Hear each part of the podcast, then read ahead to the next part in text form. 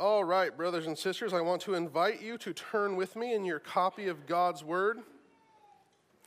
Last week we preached the latter half of Matthew 14, and we saw that the feeding of the 5,000 uh, is the only miracle that's recorded in all four Gospels. And that John records that at least some of them wanted to take Jesus and make him king by force. And so this represents the, the climax, the pinnacle of Jesus' popularity. And then coming back down from that moment, we're going to see as he enters his third and final year of ministry, two things happen. One, he spends less and less time with the crowds, and he spends more and more time with concentrated teaching with the apostles. He doesn't totally disappear, he doesn't like go into a cave and people forget he's alive, but he's rattled the cage enough that the Pharisees want to kill him. And now he's going to, for the last year of his ministry, focus on his disciples. But we're just entering that stage. That's just the context. And as Jesus walks on the water and he gets the exclamation that you are the Son of the living God and he's worshiped. We then have this transition section of verses 34 through 36. And this is important. I failed to really talk about it last week. That's why I'm including it here. But it introduces the next section and it also highlights a point of irony. And so, brothers and sisters, let's give ear to the word of the Lord, the word of the apostle, inspired by the Holy Spirit, beginning at verse 34 of chapter 14 through verse 20 of chapter 15. And when they had crossed over, they came to land at Gennesaret. And when the men of that place recognized him, they sent around to all that region and brought to him all who were sick and implored him that they might only touch the fringe of his garment. And as many as touched it were made well. Then Pharisees and scribes came to Jesus from Jerusalem and said, Why do your disciples break the tradition of the elders? For they do not wash their hands when they eat. He answered them, And why do you break the commandment of God for the sake of your tradition? For God commanded, Honor your father and your mother, and whoever reviles father or mother must surely die. But you say, if anyone tells his father or mother, what you would have gained from me is given to God, he need not honor his father. So, for the sake of your tradition, you have made void the word of God. You hypocrites. Well did Isaiah prophesy of you when he said, This people honors me with their lips, but their heart is far from me. In vain do they worship me, teaching as doctrines the commandments of men. And he called the people to him and said to them, Hear and understand.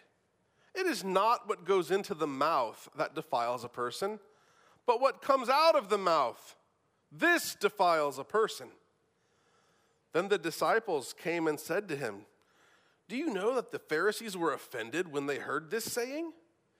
He answered, Every plant that my heavenly Father has not planted will be rooted up. Let them alone. They are blind guides. And if the blind lead the blind, both will fall into a pit. But Peter said to him, Explain the parable to us. And he said, Are you also still without understanding? Do you not see that whatever goes into the mouth passes into the stomach and is expelled? But what comes out of the mouth proceeds from the heart, and this defiles a person. For out of the heart come evil thoughts, murder, adultery, sexual immorality, theft, false witness, slander. These are what defile a person.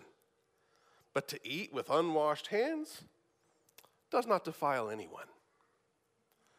Brothers and sisters, this is the word of the living God. The grass withers and the flower fades, but the word of our Lord endures forever. Let us pray. Almighty God, we thank you for this passage and for what it teaches about the nature of our hearts and the propensity of our religious inclinations.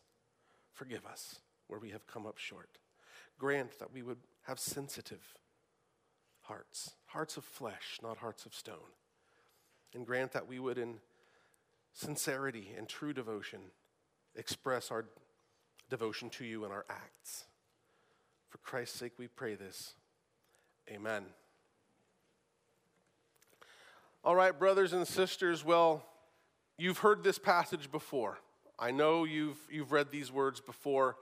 Uh, these words here are, are very important for a number of reasons. They are, they are hugely significant verses in Christian theology. It is arguably uh, this confrontation here between Jesus and the religious leaders from Jerusalem is, is arguably the, the most crystal clear and succinct presentation of what the situation was going on.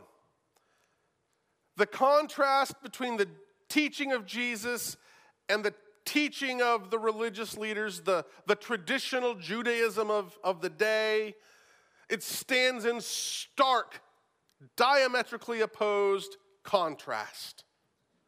And it's here on display in crystallized fashion and form. In this passage, we see Jesus cite Jeremiah I'm sorry, Isaiah 29 13. But we see Jesus entering a fray that was taken up by all the prophets.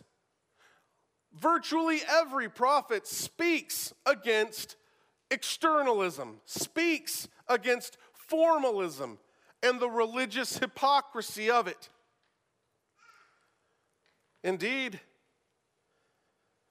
sometimes the prophets in their indignation and anger. They, they expressed the truth to the point that God takes no delight in their sacrifices at all. The forms that God had instituted, He takes no pleasure in, precisely because the people's hearts are far from Him. And this worship that they're rendering to Him is mere external obeisance and there's absolutely no inward devotion, delight, or affection. Our God is after people who love Him. And our God is far from those who, under a pretense, appear to serve Him, but whose inclinations lie elsewhere. God is more concerned with the internal than the external. We know that. And this passage, Matthew 15, coupled with John 4 and the famous God is seeking those who worship in spirit and in truth, these two passages form the backbone of Christian understanding of the kind of worship that God finds acceptable. And so, here, for example, what our BCO says about worship. In BCO chapter 47, paragraph 5, I love this. And it's really unspectacular. It's, it's, a, it's a standard expression of, of Christian understanding of what true and right worship looks like based upon these passages. Here's what it says Public worship must be performed in spirit and in truth. Externalism and hypocrisy stand condemned. The forms of public worship have value only when they serve to express the inner reverence of the worshiper and his sincere devotion to the true and living God. And only those whose hearts have been renewed by the Holy Spirit are capable of such reverence and devotion. That's worded well.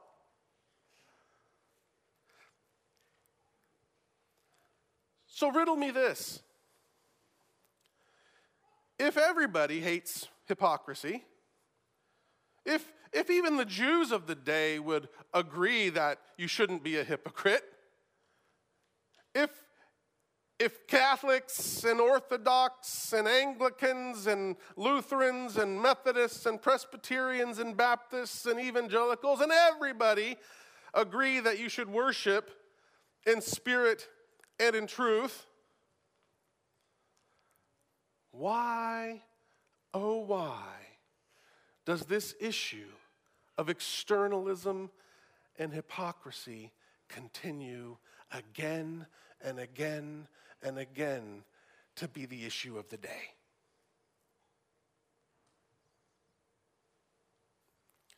You see, it's precisely the issue that the Pharisees and the scribes couldn't address. It's the itch they couldn't scratch. And the impulse of all religion, the impulse of the, the fallen human heart, is to see the problem as one of outside in.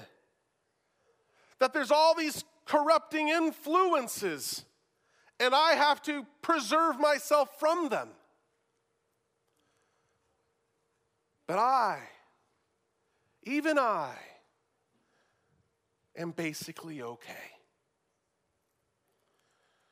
And Jesus, here in these words, gets to the heart of it, and that is the problem is the heart of it.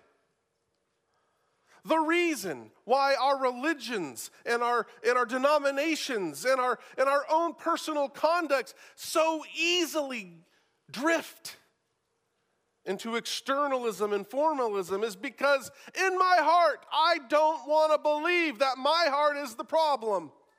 We don't want to believe that your problem is you, that my problem is me. We want to believe that the problem is, is the stuff out there, and if I just do the right things and keep myself pure, show that I am and doing the right things, living right, then I'm basically okay. And Martin Luther wisely and accurately noted nearly 500 years ago that our good deeds can be just as dangerous as our bad. We all know our bad deeds are dangerous. How are your good deeds dangerous? Because they can lull you into thinking that you're okay and that you don't really need the nonstop, constant work of the Holy Spirit in your life. That you maybe, just maybe, are the exception. When Paul says there's nothing in me that's good except for the Holy Spirit, we, we want to think we're the exception to that, don't we? And that's what externalism affords. It affords our, our idol producing hearts, the, the hearts that just almost naturally drift towards it. It affords us an opportunity to look like everything is okay. So, in this passage, we see Jesus address the heart of the problem, which is our heart. And I'm telling you, in high level of this chapter, that this passage is important and it sheds light on the same issue, but what's going to happen next. Go home and read what happens next. It's one of the most provocative and, un, and unsettling things that Jesus does in his ministry. But here, the religious leaders will not take the verdict. Who among us is willing to hear and understand that the problem is us, the problem is our hearts. And if we are to be healed, we must first grasp how desperately we need to be healed. And that my sickness is so pervasive that it's, it's not just a one time thing. I need to continually, again and again, come to the fount of living water because my heart is an idol factory and it's working overtime. And we need forgiveness. But this passage, from what we looked at today, shows Jesus in three capacities. Matthew is keen for us to understand who Jesus is and to confront us with the question who do we say he is? And that's the question you must address to then say, how will you respond to him?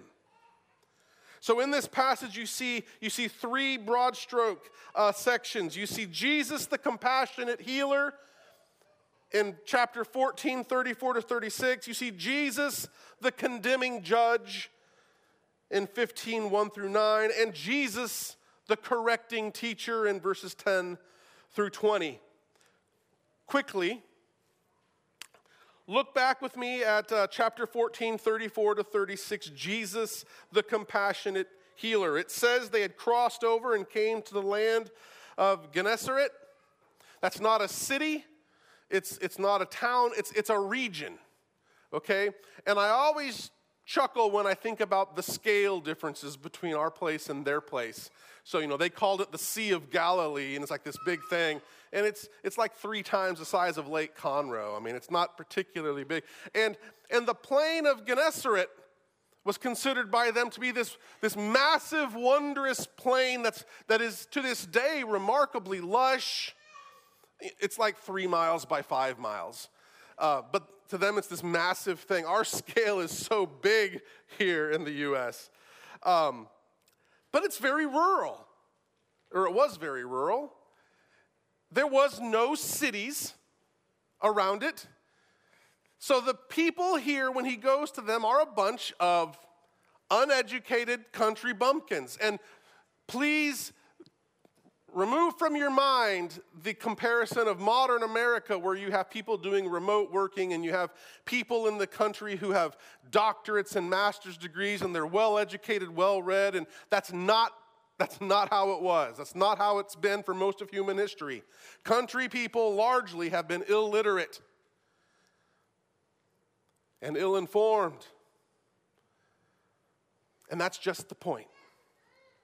Jesus here comes to a bunch of country bumpkins in a, repla- in a place that is not very populated at all. They have to go throughout the region to gather people precisely because there's no town right there from which to get that same group of people.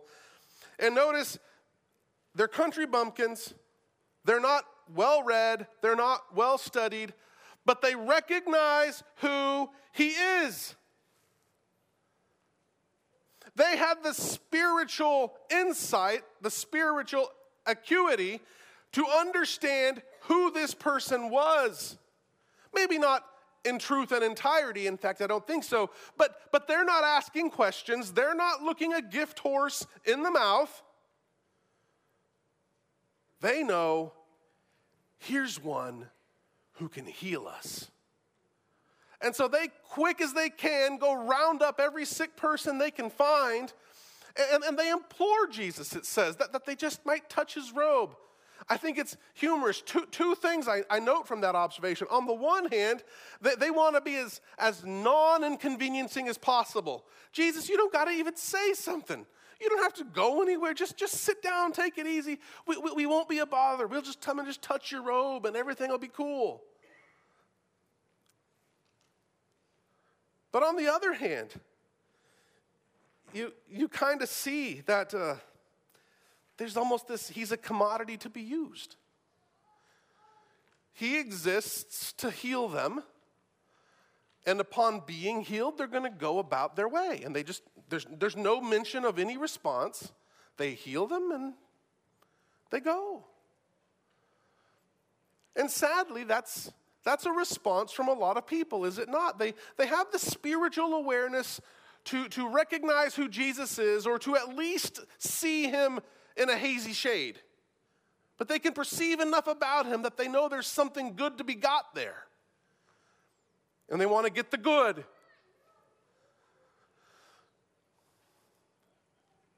But notice Jesus. Though he has, by this point, repeatedly denounced and condemned the crowds for failing to respond in faith and repentance, notice that he yet again heals them. His compassion is abundant and abounding. He didn't have to let them be healed just by touching him. He's, he, he's not like a live wire that can't control it and it's just there, and if they touch, he's in sovereign control over who is healed and under what circumstances. And he heals them. Even though their devotion is non existent, nonetheless, his compassion is real. But then let's compare or contrast the scenes.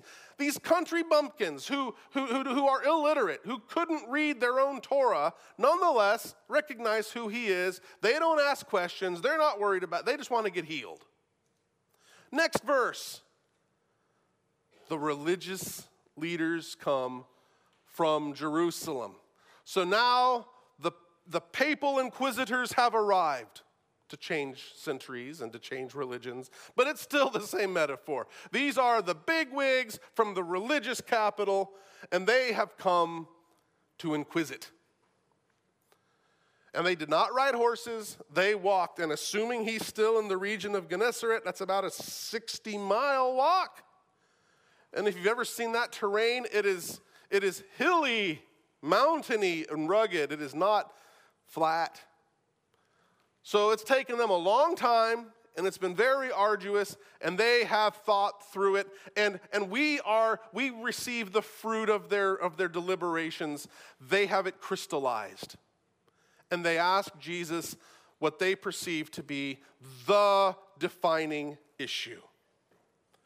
And that is why do your disciples not observe the commandments of the elders which of course is simply another way of saying, Why are you teaching people not to follow the commandments or the tradition of the elders? For they do not wash their hands when they eat. Remember, this is not about cleanliness of, of, of avoiding germs. This is a ceremonial washing. Uh, the, the water that was used was about enough to fit into an eggshell. So they're not, this isn't a hand scrub. This, this is a ceremonial washing they're talking about here. And here you see Jesus, the condemning judge. Think back to when he's first confronted in the Gospel of Matthew by the religious leaders, back in Matthew chapter 12. There, the issue is the disciples are plucking grain in a field. And so the matter was one of them breaking or doing what was not permitted to be done on the Sabbath. And if you look back at chapter 12, Jesus responds to their questioning accusation by clarifying the nature of what was permissible under what circumstances on the Sabbath. There he re- responded for two reasons. First, they had not formally calcified their opposition to him. So they was, there was hope for them. But second, the question of what is and isn't acceptable on the Sabbath is, even if it didn't come from a sincere heart, it, it's, a, it's a fair question stemming from what the Word of God says about the Sabbath. Here, when they say, Why do, for they don't, look at verse 3. He answered them, And why do you? Okay. That word translated and in your Bible is sometimes rightly translated also. Also, why do you? Okay, understand that what Jesus is doing here is he is dismissively acknowledging the charge. But just as quickly as he's acknowledging that, yeah, we don't wash our hands, he moves on. So, so understand the net effect of what Jesus is saying here is so what? So what? And then he turns it back on them. Why do you break the commandment of God for the sake of your tradition? Sort of preceding Thomas Jefferson by 1700 years, Thomas Jefferson famously wrote that the, the earth belongs to the living. And so Jesus won't allow them to hide behind the traditions of their ancestors, and he makes them own it. It's your tradition. It ain't the rabbi standing here, it's you. And it's you who allow legislation and traditions and practices of, of, of Corban to, to be birthed that provide an out for people to keep them from doing what the Word of God says must be done. And Jesus quotes from two passages here. He cites Exodus 20, verse 12, which is the fifth commandment, to show the commandment of God related to what we must do for our parents honor them. But then he cites Exodus 21 to show the heart of God. This is how seriously God takes honoring parents. That those who dishonor their parents should be put to death. Jesus is wanting to show them the heart of God. This is a big deal to God, honoring your parents. But yet you allow people to tell their parents who, who don't have Social Security in this stage, children were their Social Security. I hear a lot of people, I'm not saving for retirement, I'm gonna just work until I die. And I'm like, there's a lot of things that can happen to you that don't kill you, that still render you unable to work. And back in the day, there was no Social Security, there, there, were no, there, there was nothing. And so if your children did not take care of you, you, you would have to, I mean, you just die. But not all children have good relationships with their parents, right? That's, that's not a new phenomenon. And, and so the practice of Corban, which I could say now that a portion of my income is going to be dedicated to God upon my death. So, parents, sorry, it's not yours. And the religious institution is always looking for more money. So, do you think they frowned upon such a practice? No. So the commandment of God to honor parents is subverted by the practice that their tradition had established. For the sake of your tradition, you make void the word of God. And that's what happens regularly. And I want to quickly note that Jesus does not hear carte blanche tell us we can just throw out everything that's been handed down to us. That's, that's not what he's saying. In fact, in most places, Jesus participates in the traditions handed down. Did you know that? Perhaps most famously, just about every Christian will, when describing the, what happened in the upper room when the, the observance of Passover, and, and, we will talk about, oh, this was the cup of this and the cup of that, and the, uh, that's a rabbinical tradition that we're just assuming Jesus did, and every Christian does. That's not in the Bible. Jesus just did that, and Jesus clearly has absolutely no qualms about participating in synagogue worship, which is not in the Bible.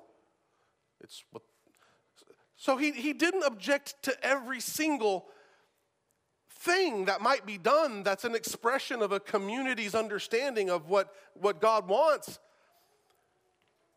But he accurately and rightly noted that what happens, what happened then and what, what happens now is in our sinful hearts, the, the distinction between that which God has commanded and that which we have devised to help us understand and apply God's word oftentimes gets blurred.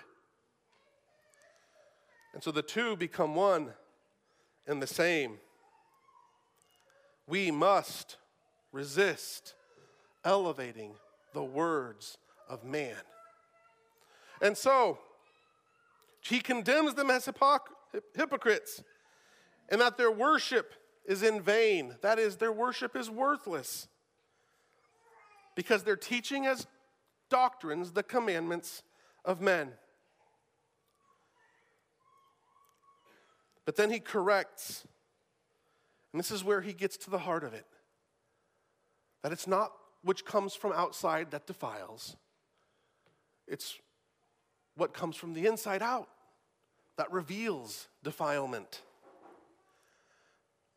And so we, we need to hear that. That we are our own problem. And we love instituting and enacting rules and practices and traditions that allow us to posture, that offer us a crutch. I don't drink, I don't smoke, I don't chew, I don't dance, I don't play cards, and I don't go with girls who do. I must be okay. Perhaps some of you recall perhaps a former chapter of your life in which you, perhaps by your ecclesiastical context, were taught that drinking is more shocking and scandalous than fornicating. That's what happens. That's what happens. Or perhaps, tisk, tisk, shame, shame. You're less spiritual, you're less good because you don't go to church X number of times a week. Tradition. Tisk, tisk, shame, shame. You wore shorts to church. Or you're bebopping down the road to ACDC. I'm sorry, whatever the modern people listen to. and you pull into the church parking lot and you quickly flip the channel to 89.7 posturing. All right? And that's what our Lord condemns. He wants hearts that love Him and serve Him in truth because they rightly see their, themselves and their need for Him. And that's the great danger of formalism and externalism is it makes people who are dead feel like they're alive. Reject it. Allow your heart to be exposed to the penetrating Spirit of God and pursue truth. For in truth you find the great physician. Let's pray. Almighty God, we thank you for your word. We thank you for this passage. We thank you for all that you teach us and do for us. Forgive us for being so disposed to religious formality and formalism, externalism, for preferring to dress up the outside rather than to clean out the in. Lord, grant that we would, by your Spirit, pursue truth and be found in the beauty of holiness because of it. For Christ's sake we pray. Amen.